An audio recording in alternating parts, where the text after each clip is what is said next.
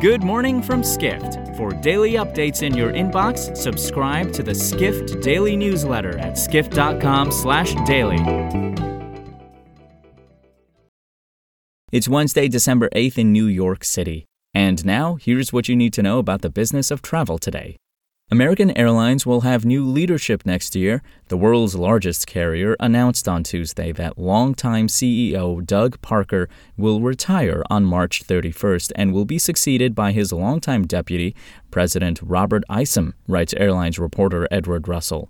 Parker, who had also served at the helm at America West and U.S. Airways, told staff in a letter that it was the right time to make the decision. He also said in an interview that the move would have likely taken place a year ago if the pandemic hadn't occurred.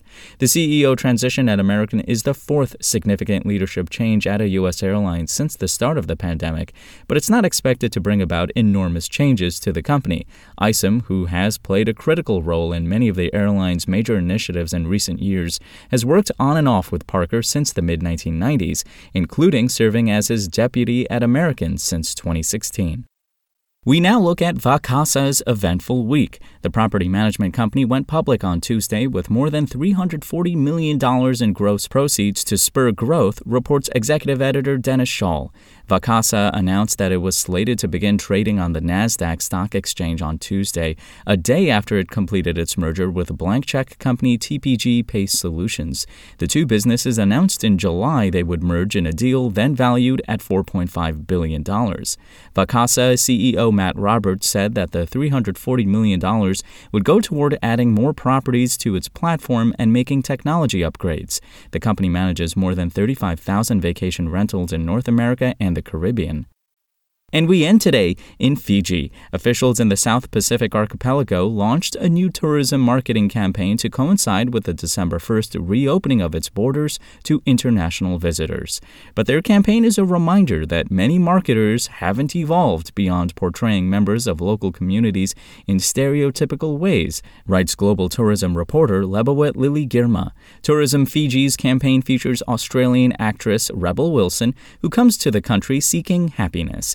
The organization's CEO, Brett Hill, told Skift that Wilson was chosen because she's representative of the tourists who come to Fiji, adding that Wilson is talking to a largely white, affluent audience feeling stressed in a COVID world. However, Girma writes that the campaign, which portrays Fijians as carefree people and features resort workers seemingly solely concerned with pleasing wealthy white visitors, is a disturbing reminder of tourism's pre pandemic bad habits. In addition, Carol Kane, the founder of public relations firm Brave World Media, said that such campaigns have led many people to believe that tourism alone can save communities, thus helping create a mindset among travelers that causes them to ignore the concerns of local communities. For more travel stories and deep dives into the latest trends, head to skift.com. To find these stories and more insight into the business of travel, subscribe to the Skift Daily newsletter at skift.com/daily.